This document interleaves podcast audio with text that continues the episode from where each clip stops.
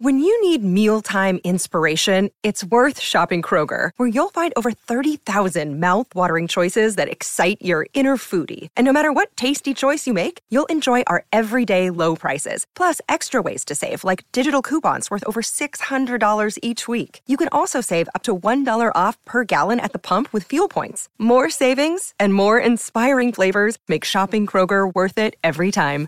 Kroger, fresh for everyone. Fuel restrictions apply.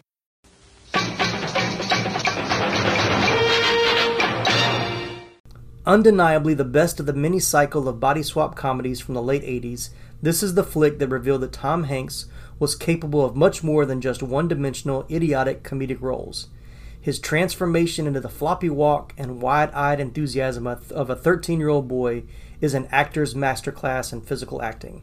It also proved that Penny Marshall was a bona fide blockbuster movie director and not just the tough talking and boy crazy Laverne DeFazio on Laverne and Shirley.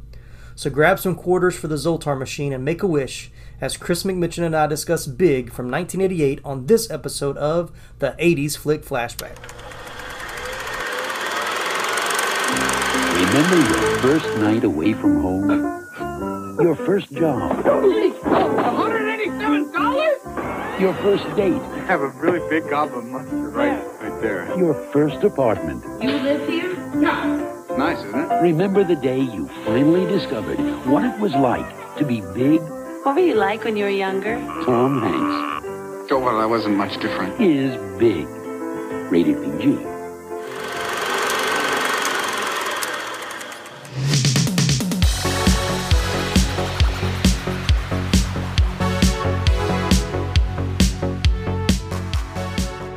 Hello, movie viewers and movie lovers. My name is Tim Williams, the creator and host of the 80s Flick Flashback Podcast. On each episode, I'm joined by an 80s flick loving guest co host to talk about one of the great and sometimes not so great movies from the 1980s. From blockbusters to cult classics to lesser known treasures we discovered on cable TV or the now defunct video rental stores from our childhood. No matter which 80s flick we choose for each episode, we have a lot of fun sharing first time watch memories, discussing our favorite iconic scenes, and even learning some behind the scenes stories about the cast and crew along the way. If you haven't already, be sure to subscribe and follow 80s Flick Flashback on Apple Podcast, Spotify, or whatever your favorite podcast platform is. And while you're there, leave us a stellar written review and a five star rating. You can also support the show by following us on our social media pages. Just search for 80s Flick Flashback on Facebook, Instagram, Twitter, and TikTok. And don't forget to check out our website, 80sflickflashback.com as well. If you want to take your support to the next level, you can become a financial partner for less than $10 a month. The link to financially support the podcast is located in our episode show notes. And while you're there, be sure to check out more fun facts and behind the scenes trivia we just weren't able to fit into today's episode. Thanks for listening. Now, on with the show. All right, welcome in, everybody. Thanks for tuning in for another episode of the 80s Flick Flashback Podcast. We got a good one today. Amazingly, it's uh, into year two of the podcast, on to season five, and this is the first Tom Hanks movie that we've discussed. I know it's a travesty, and I apologize. But we're glad we're here for this one. I'm going to skip all that and just jump right in today. Introduce uh, my good friend, Mr. Chris McMitchin, who's back on this episode. It's been a while, but uh, glad to have you back. So say hello, Chris. Hello, everybody. Glad to be here, and uh, we got a good one to talk about today. Mm-hmm. This is actually one I think that Chris picked. We talked about movies that you think about in the summer, and uh, even though this isn't really set in the summertime, it did come out in the summer, so it works. So uh, let's jump right in. When did you see Big for the very first time? I actually saw it on VHS. This was like a legit blockbuster rental for me. I mean, you know, back in the blockbuster days, we, Mm-hmm. my family and I would visit that place a lot, and had we all had cards of our own, you know, and and we'd go in and, and get some weekend movies to check out, and Mm-hmm. that was the first experience I'd had seen it. Okay. Yeah, for me, I'm pretty sure I saw this in the theater. This isn't one of those like branded in my memory theater experiences, but I remember being excited about it coming out. I think I'd already seen Tom Hanks in Splash, so I remember, seeing that at the theater. and he had had some a couple other movies I think before this that I, we, we'd kind of seen. I think The Money Pit came out before this one, but he had a couple little you know smaller movies that didn't weren't as big, uh, pardon the pun, as this one. But uh, but I'm pretty sure we saw this in the theater. Uh, so yeah, but it was one that I really enjoyed, and I watched several times again, either on TV or you know renting it when it came out on video. So how long has it been since you watched it before we were watching it for the podcast? I don't know. That's a great question. I probably saw it again at some point in the '90s. I'm, Hmm. I'm sure, you know, just as a run on a TV movie or TNT or something like that. Right. But it's been a while since we re- until I rewatched it just last week. So Yeah. I remember loving this movie. I remember watching it several times, like, you know, still as a kid. But I remember, I think I have a memory of the ending being, as a kid, the end being very sad to me, of like him having to go back to be a kid and, you know, who wants to be a kid again? You want to be an adult, and, you know, got the cool job, you got the girl, you know, you're making money, whatever. Uh, you know, the vice president. So maybe for some reason, at after that, for a certain point, I just didn't want to watch it again because I didn't want to feel sad at the end like I'd felt sad watching it before. So it's been a long time since I've watched it. And, I, and it's not one of those that I can really remember being on TV a lot either. Like I know there's certain movies I can just, especially like, like I said, through the 90s or even in the early 2000s, where like, you know, especially as cable, basic cable channels like TBS, Right. TNT, USA, when those channels were just getting started, they would just replay movies mm-hmm. all the time. And there was those cycle of movies that you would just kind of see all the time. And this really wasn't one that was in that cycle as much, which is kind of interesting. Uh, like I've, I've probably seen A League of Their Own on TV, another great Tom Hanks, Penny Marshall movie. I've probably seen that on repeat on TV more than I've seen Big. yeah, And not that I can say Big is better than A League of Their Own. They're both great movies in my opinion, but it's just interesting to me that that one we had Big didn't have as much longevity on replay TV as I thought it should have. So, but it's interesting too to think about. Did it resonate more with us because we were younger? yeah, oh of you know, course, I mean, yeah, I, I think definitely that has to be the case. Yeah. That when the time frame that you see a movie, if it resonates with you in your own age bracket, Mm-hmm. I think that makes a huge difference. So maybe that's why I didn't get into rotation because they're Yeah. trying to play toward adults, and maybe the adults see that movie different than Yeah. you know we did when we were kids a little more. yeah. When those channels were, were kind of getting started, those of us that were kids were kind of in our late middle to late teens. And so we weren't as nostalgic as we are now to go, oh, I want to go back and watch this movie I watched when I was 10, 11, or 13. Right. You know, I want to watch whatever's cool now, you know, Sure. those kind of teen movies or whatever. But, um, but still great. And it was good to go back and watch it. Just, it's still, as we talked about, it still holds up very well. Very Uh, well. I mean, it's not as dated as some. I mean, there's there's some things in it now. Like you know, you could pick things apart. Like you definitely couldn't do that now. And we'll I guess we'll talk about that uh, as we go. But uh, but it's still just the the heart of the story is still there, and it still comes through really well. So. Definitely. All right, well, let's uh, talk about story origin and pre-production. So, uh, not super extensive, but we'll go through some, and be sure to jump in if you have anything to add or questions or whatever. So, uh, the screenplay for Big was written by Gary Ross and Anne Spielberg. Uh, Anne Spielberg being the sister of acclaimed director Steven Spielberg, uh, and he was actually briefly attached to direct the film. After Spielberg dropped out of the project, James L. Brooks, who was one of the producers, took it to Penny Marshall, who agreed to come on board as director. Uh, Richard Donner, Frank Oz, Ivan Reitman, Amy Heckerling, and John Hughes were all approached to direct as well, but turned it down. I can definitely see John Hughes not doing it because he doesn't really direct anything he hasn't written. Yeah. Um, Donner would have been interesting.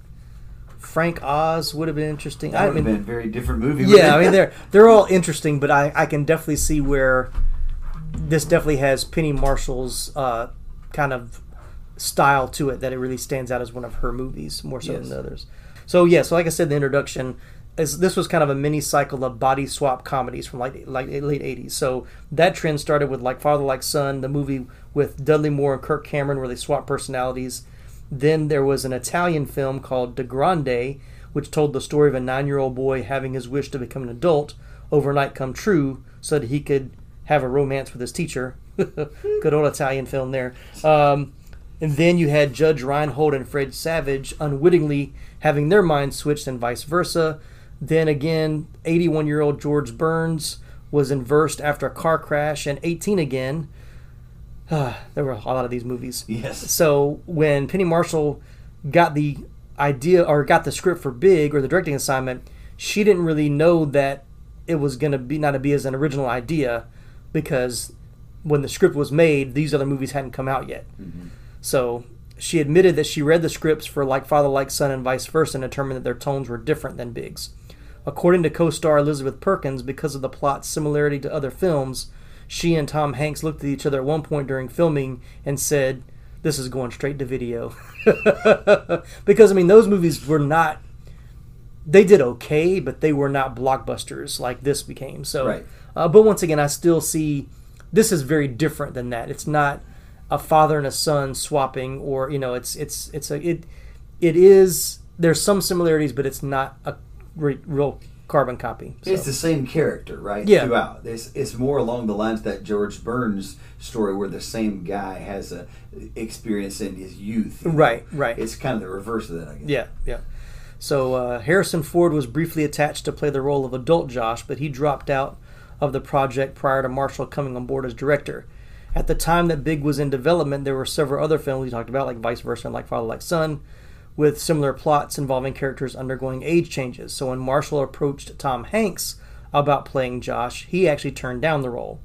Kevin Costner, Warren Beatty, and Dennis Quaid also turned it down. John Travolta was eager to do the movie, but according to Marshall, the studio considered him box office poison, which, of course, in the 80s, that's very true. Yeah. Sean Penn, meanwhile, had a great audition, but was decided he was too young. I don't think Sean Penn would have been great. That would have been a definitely would not have been a Very comedy. been different. Yeah. Certainly. Uh, this is my favorite story out of all of them. So Marshall reached out to Robert De Niro, who was an old friend of hers, with the idea of making Josh a man man, not a boy man, quote unquote. As she recounted in her memoir titled My Mother Was Nuts, she called De Niro and told him, There's a script, I want you to read it, see if you like it. He read it and he liked it. In 2013, she told the New York Post that De Niro was interested in the role because, quote unquote, he wanted to do a commercial film. After saying yes to taking on the role, De Niro suggested that Marshall watch his previous films and single out aspects of his previous characterizations that she wanted to see in his portrayal of Josh, which she did. But even as she worked with De Niro on his interpretation of the role, a problem cropped up money. According to Marshall, the studio refused to pay De Niro's asking price. In fact, she claimed that producer James L. Brooks suggested that the director give her salary to the actor. She was actually willing to do it, but De Niro refused to take it and ended up dropping out of the project. De Niro's interest in the film had made Big a much hotter property at that point. Hanks, who was filming Dragnet at the time, ended up changing his mind and decided he would sign on for the role of Josh after all. So, De Niro.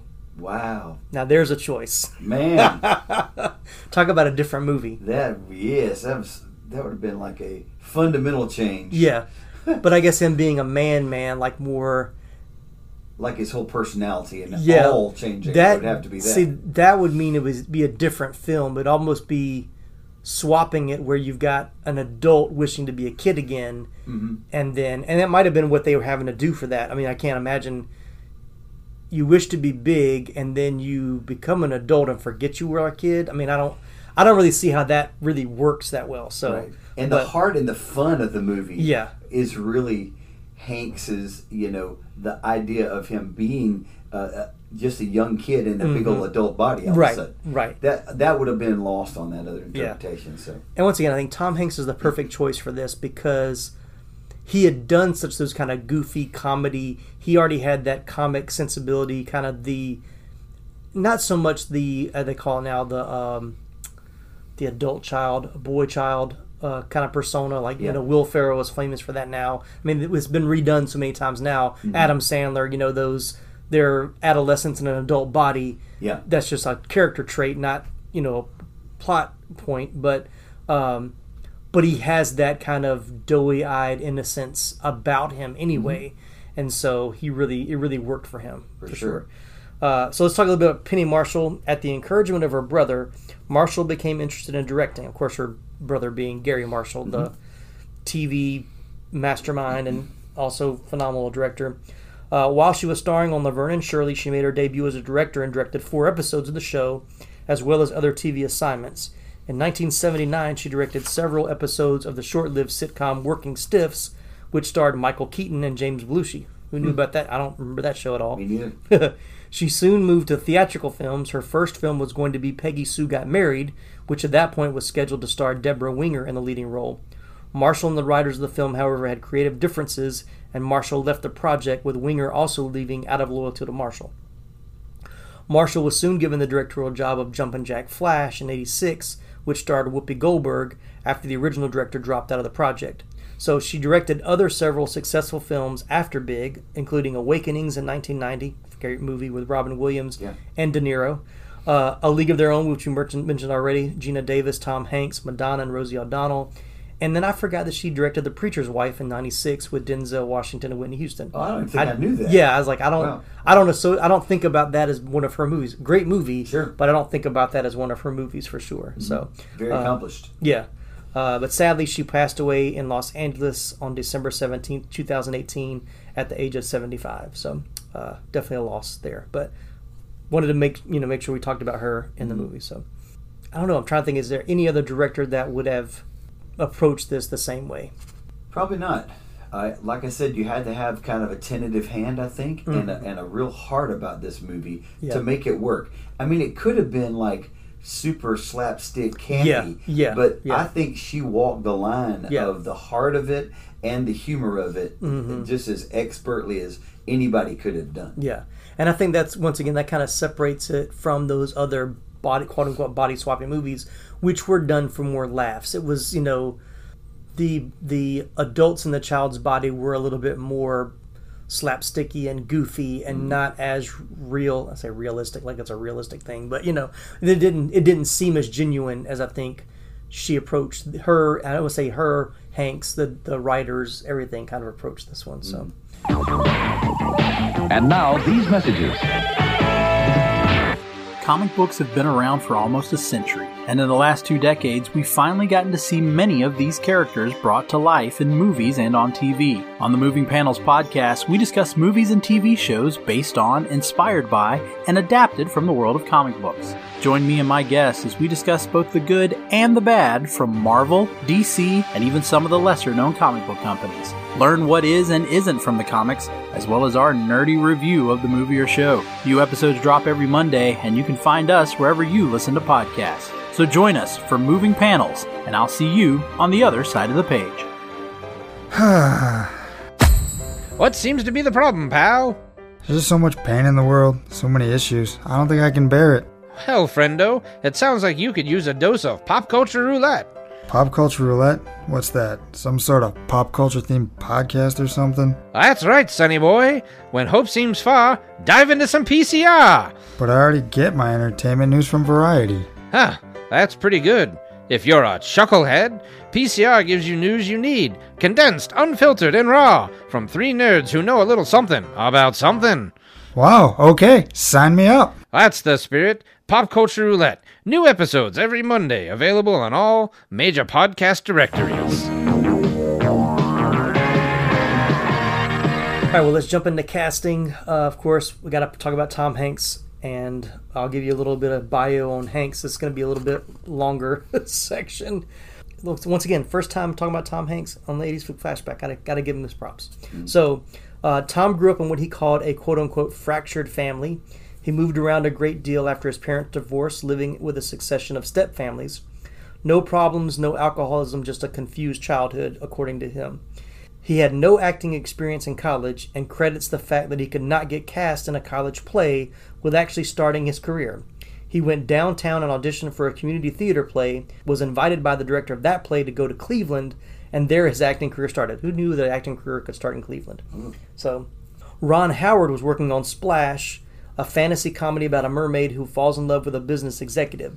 Howard considered Hanks for the role of the main character's wisecracking brother, which eventually went to John Candy. Instead, Hanks landed the lead role in the film and went on to become a surprise box office success, grossing more than $69 million. And of course, we'll get to Splash at some point mm-hmm. on, on the podcast. Unfortunately, after Splash, he had more misses than hits. Mm-hmm. Movies like Bachelor Party in 84, The Man with One Red Shoe in 85, Volunteers in 85, The Money Pit in 86 didn't find the same success as Splash. Tom Hanks was reportedly always the first choice to play, which we talked about already. Once he signed on, he was unavailable to film Big due to scheduling conflicts with Dragnet, which came out in 97, and Punchline, which also came out in 88. This pushed production back several weeks. Director Penny Marshall had her doubts about Hanks as well. At the time, Hanks was best known for playing glib, irreverent type characters, and Marshall wasn't quite sure how the actor would approach the part. She said, This was a very nonverbal role, so I really thought Tom had to be innocent and shy. She told the Los Angeles Times shortly after Big was released. I knew that took away one of his favorite weapons as an actor, his verbal assurance, but I had to convince him that he had to be 12, not play at being 12, which they changed to 13 later on. In order to keep Hanks from overacting, Marshall brought in respected dramatic actors like Robert Loggia and John Heard to play key supporting roles, hoping their style would help keep Hanks in check. Marshall explained to the newspaper that whenever there was a new scene, she would let Hanks try different approaches before telling him, bring it down, bring it down. in the end, Hanks earned his first Best Actor Academy Award nomination for his performance in Big. He has gone on to earn four more nominations, winning twice, as well as an additional nomination for Best Supporting Actor. To help Hanks have a reference for how his younger self would act in different situations, Marshall actually filmed David Moscow, the played younger Josh, as he performed all of Hanks's scenes with other actors or a member of the crew. Marshall also had some home movies of Moscow interacting with his friends that Hanks studied in order to see how kids that age talked and acted around each other. Moscow said, When we were rehearsing, Penny would send out an AD with a camera with me and my friends, and we would sort of play act some of the scenes. So there are a couple of moments in the movie where Hanks is mimicking things that me and my friends did. Watching, you're like, oh my gosh, that's crazy. One of the moments came after Hanks had asked Moscow and his friend Ernest to recreate the scene where Josh and Paul, played by John Heard, get into a fight during a game of racquetball. Tom said, All right, you're running after each other on this handball court. How would you keep the ball away from each other? As childhood friends do, we probably had the same issue come up a billion times at that point, and that's exactly what we would do switch the ball quickly from one hand to the other. When the film came out, my buddy and I were watching that in the movie theater because we hadn't seen the dailies, and we went, "Oh my gosh, that's Ernest!" So one of their friends. So thought that was really cool. So when I heard read that about David Moscow kind of mimicking some of the scenes before Hanks filmed them, that gave him a lot of help to do those to do those scenes for sure.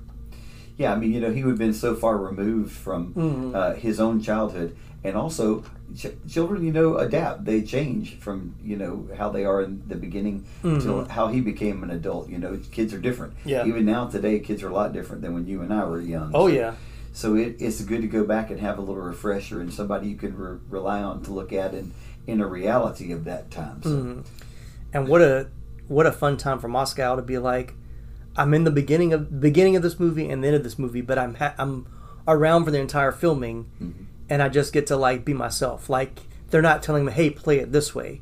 They're saying if you were this happened to you, what would you do? Mm-hmm. So really, just to kind of get that genuine reaction or genuine you know responses you know of course hanks there's we'll talk about as we go, as we get into some of the scenes that he ad libbed a lot of stuff and he you know stuff that he added his own you know personality to but smart he used that same technique we did did Forrest Gump the, the story about that was not a 90s podcast but trivia about Forrest Gump that the accent that he uses for Forrest Gump is actually the accent of the young actor that played him as, as Forrest as a young child he didn't he just listened to how that kid talked and then mimicked that accent for the rest of the film, which you know people have given him a lot of uh, praise for. But you know he learned to watch what a young kid does and kind of mimic it. So pretty sure. smart, pretty smart. it's really cool too. I you know I always admire Tom Hanks the actor, Mhm. and to hear all of that, it's it's interesting. You you said the. The movie Bachelor Party, which I also saw a long, long time ago. Long, long time It's amazing that the same guy that played in Bachelor Party Mhm. played in Castaway, which is one of my favorite roles of all time. Yeah, I mean, yeah. He was just so fantastic in that movie. Yeah. and dominated seventy percent of the screen time alone. Mhm. That's so difficult to do. Yeah. Uh, he's just uh, he became such a phenomenal actor. Yeah. and this was a good this was a good turn for him. This movie. Yeah. I think this probably set him more on his. I don't want to say path of legitimacy, but you know what I mean by that. Oh, yeah, yeah, more, yeah. More of um, the depth of his roles. I think really might have been born in this role. Mm-hmm. Oh, for sure. I was going to say this is definitely, this was definitely a turning point for his career. But when you say now Tom Hanks, people don't go back to early '80s Tom Hanks No. like Bachelor Party, uh, The Man with One Red Splash, Shoes, none of that. Splash. Right. Uh, even Big kind of gets missed because you hit the '90s where it was he had the back to back. You had Philadelphia, Mm-hmm. Forrest Gump, Saving Private Ryan. I mean, he you can see how Big and Forrest Gump kind of share some of that DNA of the simple-minded, young, you know, kind of a, Characterisms, characterisms. yeah. And so, uh, which is why I love both. And I rewatch. I just rewatched Forrest Gump a couple of weeks ago. I hadn't seen it in a long time, and I was like, I just wanted to see it, and it was Yeah. still amazed at how fantastic Tom Hanks. I mean, well deserved Academy Mm-hmm. Award, but he's so good in that movie. But yeah, but I think this was definitely. I mean, I have to think about. I mean, my first movie with Tom Hanks was he was on. He did some guest spots on some TV shows, which how he, you know Ron Howard knew him. I think he guest starred on one episode of Happy Days, so I don't remember that as much. But I remember being the alcoholic uncle on family, a couple episodes of Family Ties, Yeah. which he gave a little bit of a dramatic kind of a flair in those. Mm-hmm. But then he was on a show called Bosom Buddies for a little while on ABC. So like, okay, the guy was on Bosom Buddies is like a three-time Academy Award winner. You know what I'm saying? It's like, you know, It sounds strange. it's not- yeah, exactly. Even to say it out loud, Right. it sounds strange. The same thing like bachelor party like those earlier volun i've never finished volunteers. I think i'll because that was a movie that tom hanks met his wife rita wilson on. They were in that movie together. So i was like i always want it's got john candy in it. There's not a movie with john candy that i haven't liked but i've never made it all the way through that. Never seen the man with one red shoe. So there's there's a couple of i've got a couple of tom hanks blind spots in my filmography Yeah. but um I started watching The Money Pit, but I can't get through that Oh, movie. the so Money Pit I, is you know, so funny. That's one I saw in the theater. That's that, Oh, that's really? a that's a guilty pleasure of mine. I love that movie. it's funny, it, and I think because as a kid in the military, moving so much Yeah. and and you know looking at houses and stuff like that, and I think because my parents laughed so much watching that movie. Oh, that's the nostalgic part. It's like that's a movie we watched as a family, and they just howled laughing at certain parts because it was like you know my dad kind of we share the same kind of anxiety issues you know it's like so i'm sure he would walk through houses Mm-hmm. and like it all looks good on the outside but there's got to be something in this house that's not right and it's like Yeah. when you watch that movie and it's like they're they give they, they give the nice shot of the house at the beginning and then just they move out like everything that go wrong goes wrong so Yeah. great movie um, so anyway so tom hanks is great We've Yeah. well established so sure, yeah. uh, the rest of these are all going to be much shorter. so we got David Moscow as young Josh. After Big, Moscow landed the role of David Jacobs in the 1992 film version of the musical Newsies, co-starring opposite Christian Bale. Moscow also co-developed and co-produced Lin-Manuel Miranda's first production of In the Heights with his ex-fiancee actress Kerry Washington. Had Oh, no idea he was ever engaged to Kerry Washington, but No, that he was though. involved with In the Heights. Yeah, great, great. So yeah, but I remember I just watched Newsies uh, this past year as well, so I forgot he was in that. But good, he was great as young Josh. I mean, Mm-hmm. Oh yeah, for sure. no, no, no qualms about that. Then we got Elizabeth Perkins as Susan Lawrence. Mm-hmm. Uh, as we mentioned, Deborah, oh, Deborah Winger was originally considered for the Susan Lawrence role, but could not take the part because she was pregnant at the time. She actually recommended Elizabeth Perkins for the role. Elizabeth Perkins was listed as one of the 12 promising new actors of 1986 in John Willis's screen world and has since landed numerous film roles. Perkins made her film debut in 1986 in Edward Zwick's About Last Night, which she followed up with Big. So, I mean, she's an actress that I would know if I see her, but she really didn't have a very big filmography No. necessarily. Yeah. Um, one interesting fact about this. Uh, so I I watched this last week. We were going to record this, you know, a couple of days ago, but I knew we were record today, so we were home and my wife was off today. So we watched it. We, I rewatched it again today with her because she hadn't seen it in a while. Oh. And a couple of scenes with Elizabeth Perkins, she was like, "That's a look." And I'm like, "What are you talking about?" She's like, "She looks just like Eleven from Strange Things. Like they have kind of sound the same. Like when the '80s hair." There's a couple of different scenes where she's like, "That's exactly how Eleven was trying to look," in those scenes. Like that's that's pretty cool. That's interesting. Yeah. Yeah. Uh, big Stranger Things fan. Have you watched it? You don't have No, Netflix. not much. Oh yeah, yeah. I, I got a lot of irons in the fire with watching stuff. too many, too many uh, things to, Yeah. to view these days. Yeah. You know? All right. So moving on, we got Robert Loggia as Mr. McMillan. I love Robert Loggia. Born and raised in New York City, of course, with that uh, accent. Robert Loggia studied journalism at the University of Missouri before moving back to New York to pursue acting. He trained at the Actor Studio while doing some stage work. From the late 50s, he was a familiar face on TV, usually as authoritative figures. Loggia also found work in movies such as The Greatest Story Ever Told in 1965, Scarface in 83, Over the Top with Stallone in 87, Hot Pursuit in 87 as well with John Cusack, and of course Independence Day in 1996. Yep. Always in demand, Loggia worked until his death at 85 from complications of Alzheimer's. Uh, but one cool thing is his character was actually based on FAO Schwarz CEO Peter Harris. The character is a youthful but goofy retailer true to Harris's own personality. So, I thought that was cool. Yep. And then we got John Heard as Paul Davenport. Uh, Heard appeared in a number of successful films, including Heartbeat in 1980, Cutter's Way in 81, Cat People in 82, Beaches, which also came out in 88, which we covered on the podcast already, and Deceived in 1991. Uh, other films include The Trip to Bountiful in 85, The Pelican Brief in 93, White Chicks in 2004, and of course his role as Kevin McAllister's father in Home Alone and Home Alone 2 Lost in New York. I mean, that's what he'll always be, which is so funny. Yes. You think, I mean, you think of him as the dad in those movies, Mm-hmm. and you see him in this movie as like a complete jerk and just what. Uh, He's the guy you love to hate in this movie, isn't he? yeah, he is. You know, my favorite part. I know we're hanging on the favorite scenes, but my favorite part of his in this movie is when, after Josh has the scene where he's like, "I don't get it," and he comes out like, "That guy's a killer. He just." He's, he's a killer. He said, "I don't I don't get it." I don't get it." He's trying to mimic it. Oh my gosh, it's so funny. But I thought that was great. Uh, him that. But unfortunately, Heard passed away due to a heart attack on July twenty first, twenty seventeen, at the age of seventy one. I was really sad about how many people have passed away that were in this movie. I know, man. I didn't think about. It's uh, been a while though. which uh, I came to mind because the last movie we did was Lost Boys for the for the podcast, Mm-hmm. and I posted when I posted on social media, all these people were like R.I.P. these different characters in the in the movie, and I was like, oh, I didn't even mention their deaths in the notes. So note to self for the this for this one. So, uh, but yeah, John uh, John Heard is great in this. Uh, as a great role for him. Yeah, the the the the uh, the scene on the racquetball court is Hilarious. is funny. It's Uh, great. Yeah, he was a good protagonist for sure Mm-hmm. on this one. So or antagonist. I always get those two. Anti. Yeah, anti pro. Yeah, the antagonist. Got it right that time. All right. Then we got Jared Rushton as Billy Francis Kopecki. Uh, Rushton began his career at age 12 as Richie in episode of Tales from the Dark Side. He also appeared in another show, Cagney and Lacey, in a television film Top Kids. In 87, he played his first major role as Kurt Russell's character's son in the film Overboard. The next year, he starred in Lady in White as Donald.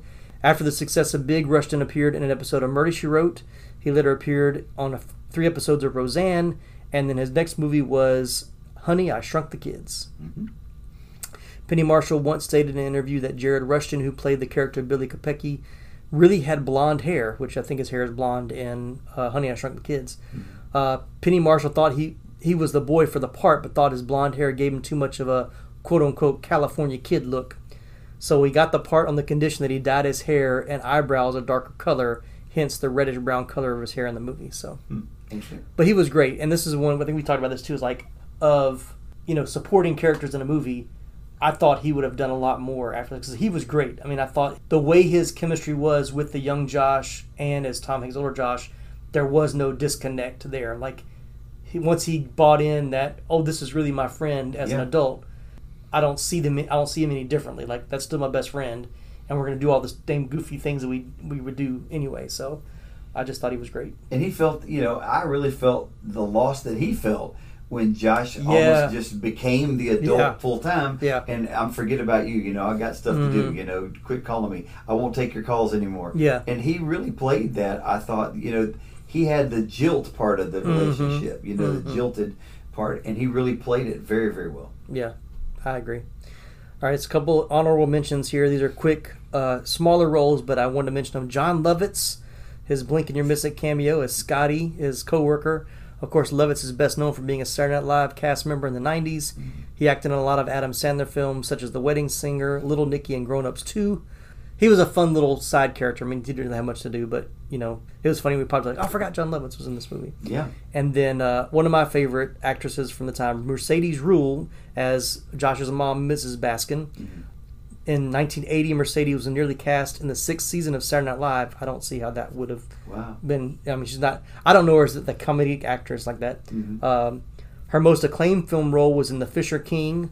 Her performance in the film earned her a 1991 Academy Award for Best Supporting Actress. Fisher King is one of my favorite Robin Williams movies, and she's great in that. So Yeah. I had to mention her. And then uh, for my friend Ron, got to mention Debra Jo Rupp as Miss Patterson, his secretary. Did you recognize her at all?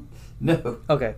So, with over 300 television appearances to her credit, Debra Jo Rupp is perhaps best known for her role as the hilarious and beloved high strung mom Kitty Forman in the long running Fox comedy series That 70s Show. Her performance established her as a sitcom legend and one of TV's favorite moms of all time. So, Ron's a big fan of That 70s Show, and actually, when she popped up, I texted him, I was like, I didn't know that she was on this, and so, but this was actually her feature film debut, so that was her Oh. first time in a movie. So. gotcha. But uh, Debra Jo Rupp, I would. Def- I mean, I wouldn't know her name if it popped up, but No. but she definitely she kind of looks the same. Of course, she's she was much older in that '70s show, but her voice is exactly the same. When she started talking, I was like, I know that voice. And then I'm going to mention that it's not really an actor, but it's a character. Let's talk about the Zoltar machine. Uh, Yeah. Uh, it was a prop developed for the film. It harks back to similar fortune telling machines from the turn of the 20th century, most of which contained female gypsy characters. The Zoltar name was trademarked and a line of the machines is, is available. Unlike the machine in the movie, though, there is not a coin ramp for putting coins in the dummy's mouth, although non functioning wheels are available as an option. The most expensive line includes audio playback. They also make a cheap foam core version in which a costume person can sit and pretend to be a machine. I don't know if I've seen like a real Zoltar machine, but I've seen some that look very similar in like restaurants, like you're in Daytona or like Orlando, Vegas, you know, big touristy places. They'll stick Mm-hmm. Yeah. one in like kind of the back area, of like where an arcade or whatever, that people that know the movie are going to recognize. So, Yeah, the, cool. the, we saw one. I can't exactly remember now where it was, but you would pay and it would give you a fortune, and it would come in this little tiny, like wrapped up scroll, you know, and you'd unfurl it, and it would give Oh, you yeah, a yeah, yeah. fortune. Yeah. It was like a fortune telling. yeah, yeah, yeah, machine. yeah. I've seen Um, those. Yeah. yeah, I think that's more along the lines of what it is in current production, at least the ones that I've seen. Yeah. Yeah. But it's it's still I, I didn't know that it originated with the show. That, Yeah. I, that's news to me. Oh, yeah, yeah. So that's pretty cool. yeah, I'm sure it was. They pulled from a lot of other sources Yeah. to make to make it this specific, but yeah, the Zoltar machine mm-hmm. for sure. And now these messages. Now playing on a cell phone near you. A show for all the manly men out there. Where guys talk about their favorite movies and what they can teach us about being a man. Featuring the coolest guests, Murder somebody is not like killing an ant. the most gratifying laughs, It's Tombstone. What can I say? and a fresh take on movies like you've never heard before. This will be the thing that gets written on his proverbial tombstone. We aren't here to criticize the movies you love, but to praise them for how they apply to our lives as husbands, fathers, and really all men in general. So buckle up your seatbelts, cause Manly Movies is here. Subscribe on iTunes, Spotify, or your other favorite podcast catcher. And remember, man up. What's up, dudes? I'm Jerry D of Totally Rad Christmas, the podcast that talks all things Christmas in the 80s toys, movies, specials, music, books, fashion, and fads.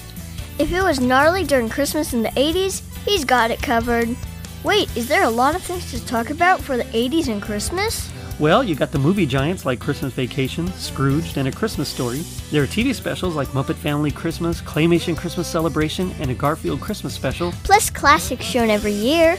You also jam out to Last Christmas, Do They Know It's Christmas, and Christmas in Hollis.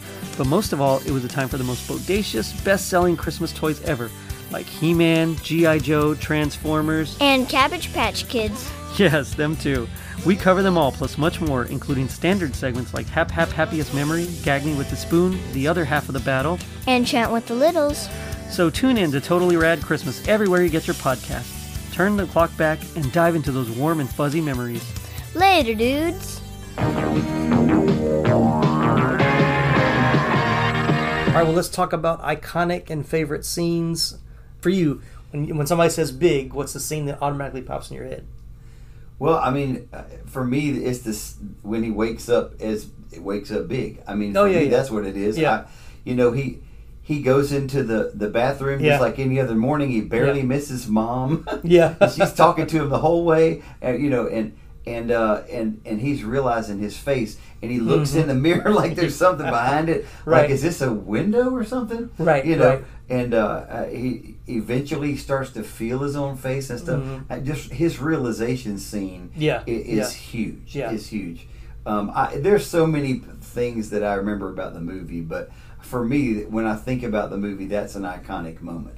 So, but uh, there there are many other things. I, I like the hilarity of a lot of it. You know, Mhm. the the scene where he's at the big party and he Yeah, comes in in yeah. the white suit, Tuxedo, which yeah. no- looks nothing like anyone else. you know what that reminded me of?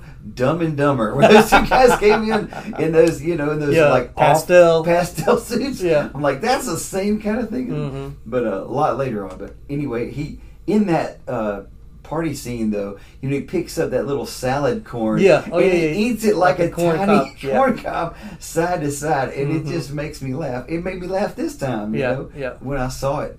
Uh, we talked about the fight scene. It was Mhm. great.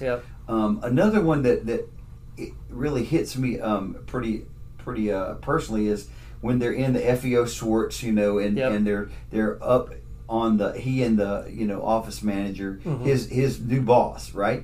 And they're talking about toys, and he's Mhm. telling about things from his perspective, and he sees that little uh, keyboard you play with Mhm. your feet. Yeah. Well, they of course start to play the heart and soul stuff, and Mhm. and and I um uh, have had a chance in New York with my wife actually to be on that actual keyboard and Mhm. play it. So she and I got to do a little duet. We didn't do heart and soul. We got to do a little duet though together on that thing. Right, it still right. exists today. Yeah. And tourists can go up to the upstairs. It's in the second floor area, Mhm. and you can. Um, uh, it's not in the same place it was in the movie, but Oh, yeah, it's, yeah. it's in the second floor area now, and you can still take your shoes off and play. And there's a line of folks waiting to do it. Mhm. So, and that's that's where I remember seeing it the first time. Yeah. It was in Big, of course. Oh, yeah, and yeah. Getting a chance to experience it yourself is pretty iconic stuff. So. Yeah, I was gonna say like I think that's to me that's the iconic scene is the large piano scene. I mean, I think it's I mean I think on one of the DVD covers or might even been on the VHS cover, one of the video release covers, like that's the pic. They have a picture of him on the piano, Mhm. uh, but definitely the, the most iconic scene. But like the like you said, the uh, realization scene is still pretty big up there. And there's great scenes in it. But one of the cool things about the uh, the piano scene, the actual piano wasn't large enough for both actors to be on at the same time. So Penny Marshall asked the inventor to make a version of the original piano they could use in the movie. Cardboard mock-ups were sent to Hanks and Robert Loggia to practice on. Dance doubles were then hired to be used for the close-up shots of their feet, as the actors supposedly danced along the keys. But Loggia and Hanks were determined to do the scene themselves, and were so successful that Marshall didn't have to use any footage of the dance doubles and the finish scene, which is really good. I mean, you can tell they're really, Yeah. you know, playing that piano, like you Mhm. really see it. Um, but Yeah, yeah, At one point, you can tell he his Hanks's foot kind of slips off to Yeah. another key. Yeah. and so that's the moment you know it's real. Yeah. It's not just all canned in there. Mhm. You know, he he just barely has it slipped to the white key instead of the black one, or Right. or, or whatever it was. Right. and, and so you know the authenticity is real. Yeah. And the cool thing, like, I mean, it's a fun scene. Even I think I'll watch a little bit more closely watching it again today.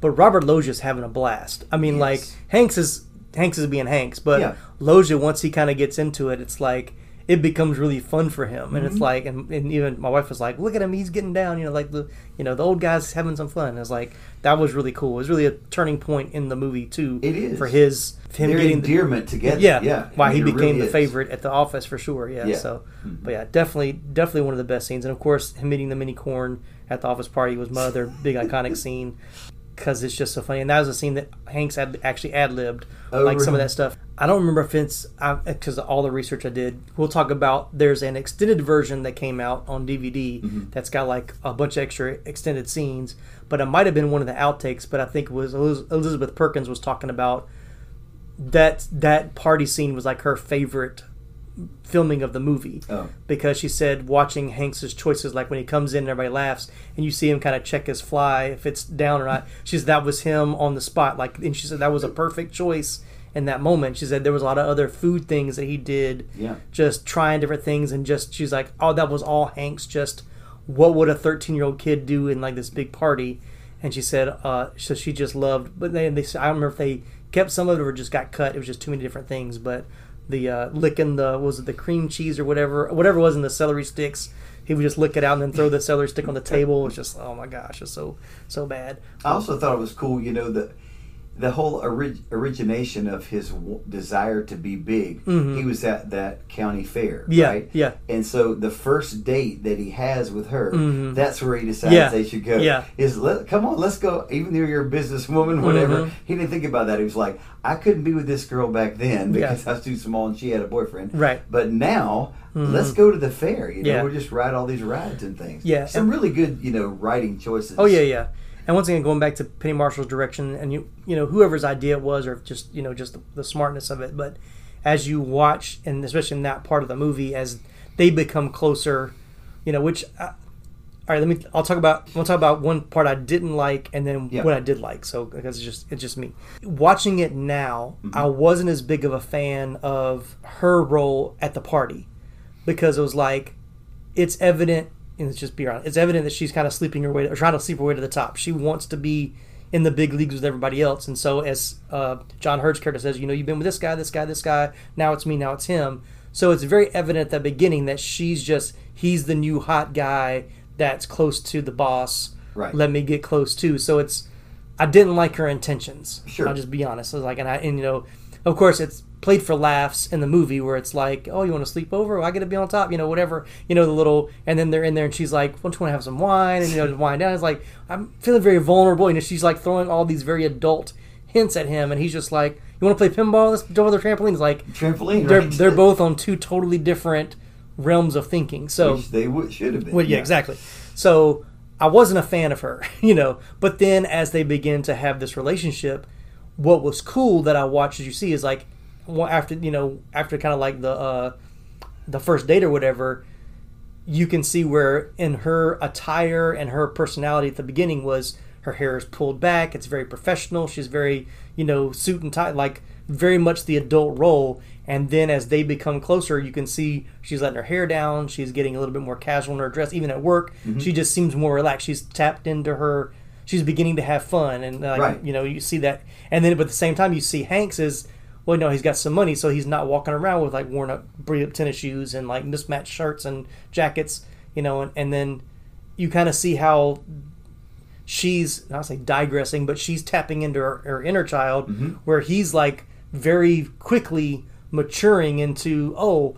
I have a job. I have responsibilities. Like I can't just play toys all day. I've got Yes. here are these expense reports and these marketing things that that are obviously very important. I've got to, so it's like that dynamic of the movie as an adult watching it is so cool to see. and That- it's important. It's important too, yeah.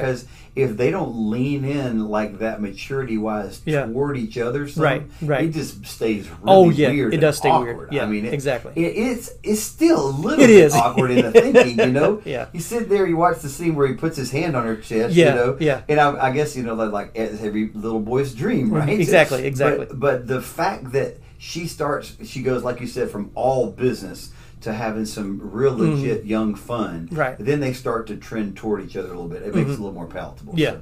yeah, yeah. So there, there, there are some problematic quote unquote things about the movie that you, if you think too much, any any good fantasy movie, which is is totally a fantasy movie. Sure, yeah. The, if you try to think too logically about it, it'll ruin a lot of the fun of it. So Mm-hmm. we won't dig too much into that.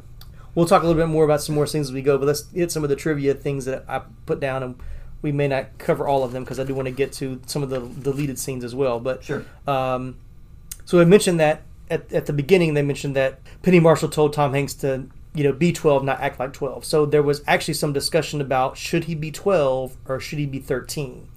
Um, so screenwriters Gary Ross and Anne Spielberg worried about where it was appropriate for Josh to be into an intimate relationship with an adult as he does he grows up. So while he was originally meant to be 12, they eventually changed the age to 13. That meant he would have already had his bar mitzvah, which under Judaic law is seen as a rite of passage into manhood. So interesting little fact there that because even says then she's like she's like how old are you? Like 14 15 it's like i'm 13 it's Right. like as i'm sure she's like horrified in her mind like what have i done? But anyway once again parts of the movie we don't want to talk about. Uh, the cavern of the evil wizard computer game wasn't a real computer game and was created for the movie. So thought that was interesting but Mhm. that was uh that was cool. Um, shimmy shimmy cocoa pop Yeah. the song one of my favorite parts so tom hanks son was 10 years old at the time while his dad was filming, and he was the one who taught Hanks the shimmy shimmy cocoa pop rhyme that Josh and Billy would do. It was something that Colin Hanks, his son, had learned in summer camp, and his dad proved during a 2009 appearance on the BBC talk show Friday Night with Jonathan Ross that he still had the routine down cold.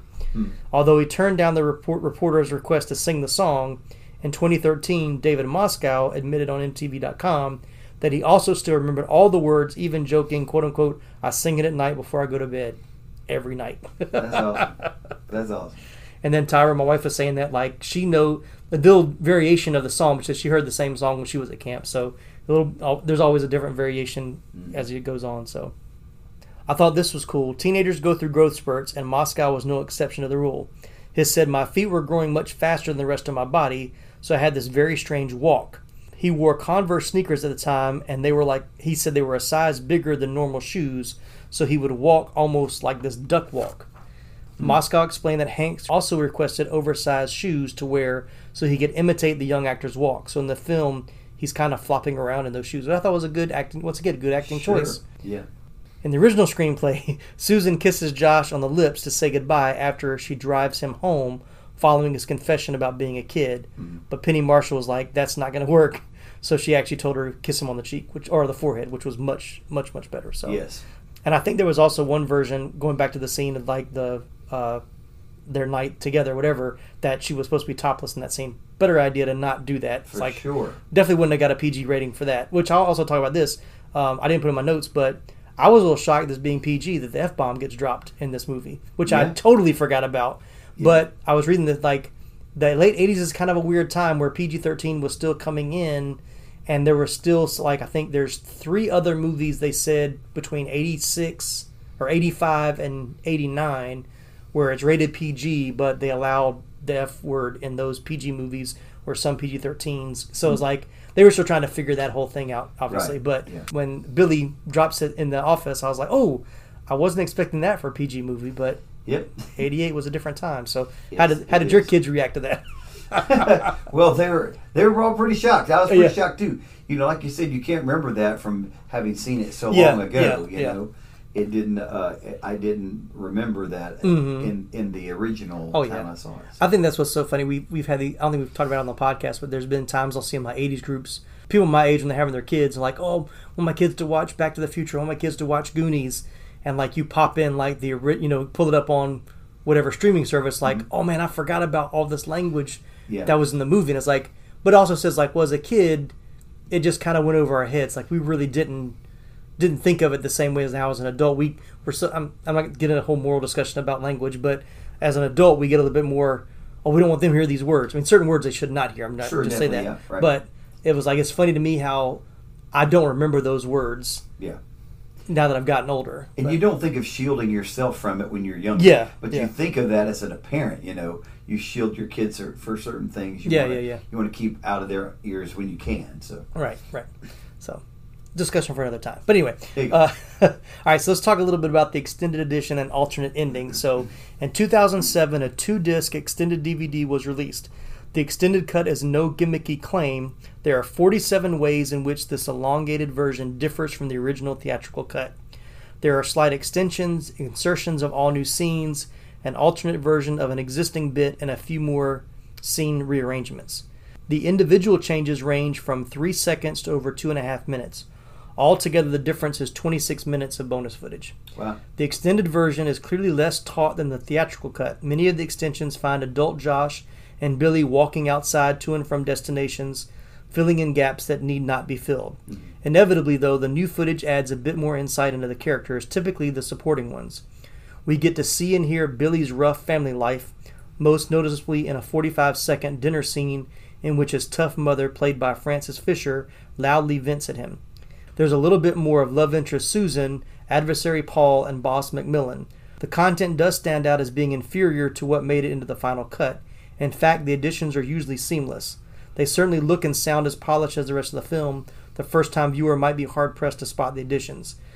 That was from a review of the just The for, full cut. for the full cut, yeah. Yeah. So, uh, but a few of the memorable new scenes that I thought these are scenes that I would have liked to have seen. One of the scenes is Josh cleverly uses the seedy Hotel's payphone to call home, and under the guise of a customer survey, finds out what to take for a stomach ache.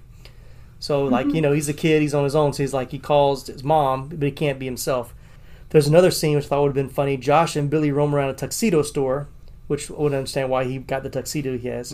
Uh, Josh and McMillan talk toys during a shared late night at the office. Billy makes repeated attempts to track down a Zoltar machine, and then this is the scene. Susan becomes suspicious of Josh after she discovers his wallet, and she sees in the wallet is his library card. There's like no driver's license. It's like a library card, the your wishes granted card, and like something else. But it's like she opens the wallet and she realizes like this is not the wallet of an adult. Like there's no credit cards, no driver's license, nothing that you know pictures of him as a kid or whatever. And so that to me, like I would have liked that scene because it is kind of a quick conversion when mm-hmm. she re- like he tells her, you know, I'm a kid, I'm a kid, and she doesn't believe him. And then in the office, uh, when they're making the presentation for the, the the comic book, and I think somebody says, uh, he said, "What's the price point?" She said, "Oh, you know, we can make it for like seven bucks. We'll sell it for eighteen ninety five. It's like what kid's gonna want to pay twenty bucks for a comic book? And then she has this realization, like a kid. Oh, well, he's a kid. He would, but to me that ties in. Like if you had that scene of the wallet, you can see where she's putting those pieces together instead of just being like this random comment that like, oh, he is a kid. You know, like. I would have liked to have seen the wallet scene. I want to say that maybe we talked about this in another podcast where a lot of times when stuff gets played on TV, they'll add some scenes in, and because they have to take other scenes out, or just Right. for pacing and you know t- you know where commercials have to be in, they pad some of those things. Mhm. So I'm, I'm I feel like I've seen that scene, so they may have added that in one of the TV versions that I saw, which I thought was interesting. But that's that's a scene I really wish that I think would have been good to to, to stayed in the movie Yeah, for step sure. toward the reveal would be. Yeah. So, and then you and I talked about this already, but we'll mention it for the podcast. Some believe that a home video release of this movie in New Zealand included an alternate ending. The alternate ending allegedly shows young Josh sitting in his classroom at school when he turns around to notice a young female classmate of whom he recognizes as Susan, who seems to have went back to the fairground machine and wished that she was Josh's age. Some claim this version was also seen on Latin American television. The Book of Lists Canadian edition 2005 includes the following account quote unquote during test screenings an additional scene was included at the end in which Josh is back at school and a new girl named Susan arrives. The implication is that Susan used the same machine to make herself young to grow up with Josh.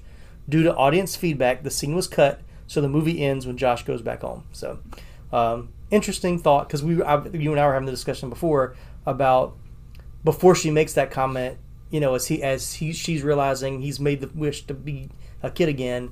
I'm like, man, they really could have made a sequel with her, you know, wishing to be young, but they actually have that conversation there, and she's like, Right. ah, I, you know, I've been through those years. I'm not going to do it again, which to me seems very established, very Very final. final, very yeah. final. So I can see why if they put that scene at the end, it almost undo that whole conversation.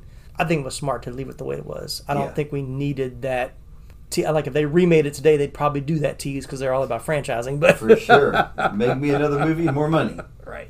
But you know, we yeah we talked about it before, but Penny Marshall, I think, it really did it the exact Yeah. right way at the end. Yeah. with him walking away a little bit Mhm. as Hanks, and then the next cut it shows him smaller, and then the final thing he turns back around to her Mhm. as if uh, this is what I'm walking away from. This Yeah. is who I really am. Yeah. And it's just, and there's no words and no dialogue in it. Mhm. It's just all movement and looks, and it's very well done. Yeah, yeah. Um, and then of course it goes from that scene to him and Billy, you know, being kids again and Right. talking. You know, it's like he's back to being a kid again. So it it, I think it, she does a well-made movie in the sense of beginning, middle, and giving a clear, definitive end Yep. that wraps everything up. And you know, of course, you're gonna have the the not say problematic, but the questions that as an adult you kind of go back and look the things that wouldn't work today. And we'll kind of throw these out just just at toward here towards the end, but like I was cracking up thinking about Billy going downtown with him, leaving to this hotel, and then Billy's just gonna go back home by himself. Like the '80s were a different time, Nice. y'all. You know, like you know, for the young kids out kids out there listening, the '80s were different. Like I remember me and my dad were talking about this a couple weeks ago. Like we lived in DC, we lived in uh, uh, we lived in Maryland for a couple of years, and we were right between Washington D.C. and Bal- downtown Baltimore. And we would go to D.C. when family, you know, people would come and visit, and I would leave by myself for hours of time in DC, Washington D.C. And I would go to the Air and Space Museum because that was the only thing there that I really liked. while they went and did everything else. Like, okay, we're all gonna meet back in like three hours. You know, you have a watch, no cell phone, no GPS, Right. No way. You know, it was like, and I had to have been. I wasn't as young as Billy, but I, I mean, I was still middle school, early high school. So what? Yeah. 13, 14 years old. Sure. I wouldn't let my 12 year old now be by. He's like, well, she doesn't want to be by herself like that. So it's just No, a totally yeah, different exactly. time. Yeah. But yeah, so that that those scenes made me laugh about you know that he's just like when Tom Hanks is watching him walk down the hallway of this very seedy hotel, like he's about to get on a bus and go back from New Jersey. I don't know Yeah. how much a drive that is from Jersey to to New York, but I'm like. 13 year old kid just out out in New York by himself and not being hurt by anybody. It's like I think the scene after that too, where he's all alone and he starts to hear gunshots. Yeah. Out Oh, his yeah. window and Oh, all. yeah. He just cu- like kind of curls up in the fetal position. Yeah. and that really it helps to show it wasn't just you know his wish was granted, yeah, Mhm. but it wasn't all fun and games. Man. Yeah, here exactly, you are as yeah. an adult. You're going to have some hard times. Yeah. You know, welcome to adulthood. It's not Mhm. all it's cracked up to be. Yeah, that scene specifically, I think, brings the balance. This movie is so well balanced, like we talked before. Of the com- the there's definitely funny, laugh out loud comedy moments. Yeah. But then you have that moment where it's like, here's this kid that's like, my parents won't let me go to the city by myself. Now I'm supposed to be this 30 year old man in this hotel. Gunshots outside, people yelling out, you know, of the phone, the, the phone booth and bathroom for the whole apartment complex Yeah. you know, apartment building is right outside my door. It's like that is fear personified right there. It's like that's I mean, but they cap she captured that moment. Like that was important. Right. That scene was there for a reason to give you that kind of, oh, this is serious business. It's not all fun and games. It's not all oh, I got my wish granted or whatever. You know, be careful what you wish for, kind of a thing. So Sure, exactly. but yeah, and then the other thing is, you know, the whole which I think some of the deleted scenes talk. There's another deleted scene where I think she's talking more with the cops about uh, the, Josh's mom's talking to the cops about him being abducted and like trying to describe as she's describing who it looks like, you know, and the dad's like, well, that sounds like stuff that I have in my closet, you know, because he grabbed stuff out of his dad's closet. So, you know, that to me doesn't really get resolved either, which, you know, for a happy movie doesn't have to be. But, Mhm. you know, he runs back home. Is the investigation over? Does Right. he, like how does he explain what happened? Does he explain what happens? Is it just like I don't want to press charge? Like how does all that get resolved? But you know, Yeah. but it's it, and then one thing is interesting is like he obviously transforms overnight to become big, but then it's kind of a nice you know tie bow ending where he'll quickly transform in the middle of a street. Right. Hopefully nobody's looking out their window as he as he you know goes down. And then I, I know his mom's like, "Why are you in a suit? Why is a suit too big for you? Whatever." So anyway, those are little things that I just thought about. So. Yeah. Uh, anything else you want to mention? Anything we didn't cover? Any scenes that we didn't cover that you want Well, to I don't know if if you mentioned this. I read. Um, I, I can't remember exactly since we've been sitting here, but the screenplay, uh, the writer of the screenplay, also was nominated for an Oscar. Yes. which I thought was great. Yep, yep. And uh, this screenplay was very good. Again, we both agree, very well written. Mhm. Had a lot of good balance in it. One of the things I think that makes this this film so successful too is who hasn't been where he is and wanted to be bigger? I mean, I can legitimately remember going to Six Flags and not being big enough to ride some of the roller coasters, the Mindbender or whatever that I wanted to ride at Right, the time. right. And so, you know, I think it plays off of that universal idea of everybody that's young has some moments in their life when they want to be adults. Yeah. Because of whatever, you know, Yeah. insert insert the reason, whatever it might be. Mhm. But I think it's another reason we all kind of look at this movie and say, "Well, I can relate to that. I can Mhm. relate to that." Especially when we were younger in the '80s, Oh, yeah. you Oh, can yeah. kind of feel that even more. So uh, I just thoroughly enjoyed it. I thought it was a great film, and um, just it's it's been a long time uh, since I've seen it, but like we said, it really does hold up real well. Oh yeah, oh yeah. Well, let's just briefly talk about box office. So it opened on June third, nineteen eighty eight, in second place behind Crocodile Dundee, which held on to its top spot for the second week. Big was just the second feature film that Marshall directed. We mentioned that earlier. Made on a budget of about 18 million. It was the fourth biggest hit of 1988 with a domestic gross in that year of more than 114 million dollars. Its success made Penny Marshall the first female director to helm a feature film that earned at least 100 million dollars at the box office. So Wow, that's kudos cool. to her. So, all right. Oh, you know what? I did not. How did I? Skip? Oh, there it is. I was like, "Where's my critical reception?" Different page. All right. So, Rotten Tomatoes has it at 97% on the tomato meter and an 82% audience score. IMDb has 7.3 out of 10 with uh, audiences and 73 on Metacritic. IMDb is too low. I would. I think Rotten Tomatoes is pretty accurate. I think I would think so too. Yeah. At least for my taste. Yeah. Yeah. I mean, I, I easy a a movie for me. I mean, Yeah.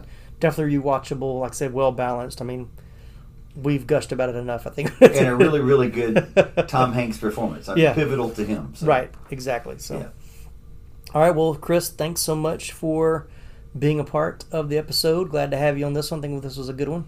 Yeah, always a pleasure, man. Anytime. All right. Well, thanks everybody for listening. Remember, follow us on social media Facebook, Instagram, Twitter, TikTok. Still doing my Forgotten Flicks of the 80s on TikTok and Instagram. You can support the podcast. Uh, the link to do that is in the show notes. Uh, that helps with the website, the Zooms that we do, movie rentals, all that kind of fun stuff. And I wanted to mention I do have an Amazon wish list. Uh, it's on our, we have a link tree you can find on, I think, all the social media profiles. Buy me a Blu ray or a DVD. Some are $5, some are 30 whatever. Just, you know, if you want to support the show. And then if you have Apple Music, I've got a playlist called the 80s Flick Flashback Movie Songs Playlist. It's uh, over 100 songs, hits, and deep cuts from some of the best 80s movies. Everything from uh, The Power of Love from Huey Lewis and the News to Suddenly Seymour from Little Shop of Horrors. There's a big mix of all that stuff. So be sure to check that out. Just something I did for fun. Got some good feedback on that. So that's all I got. Everybody, have fun. Uh, have enjoy the rest of your summer. Go back and watch Big again. And that's it. Good night, good people.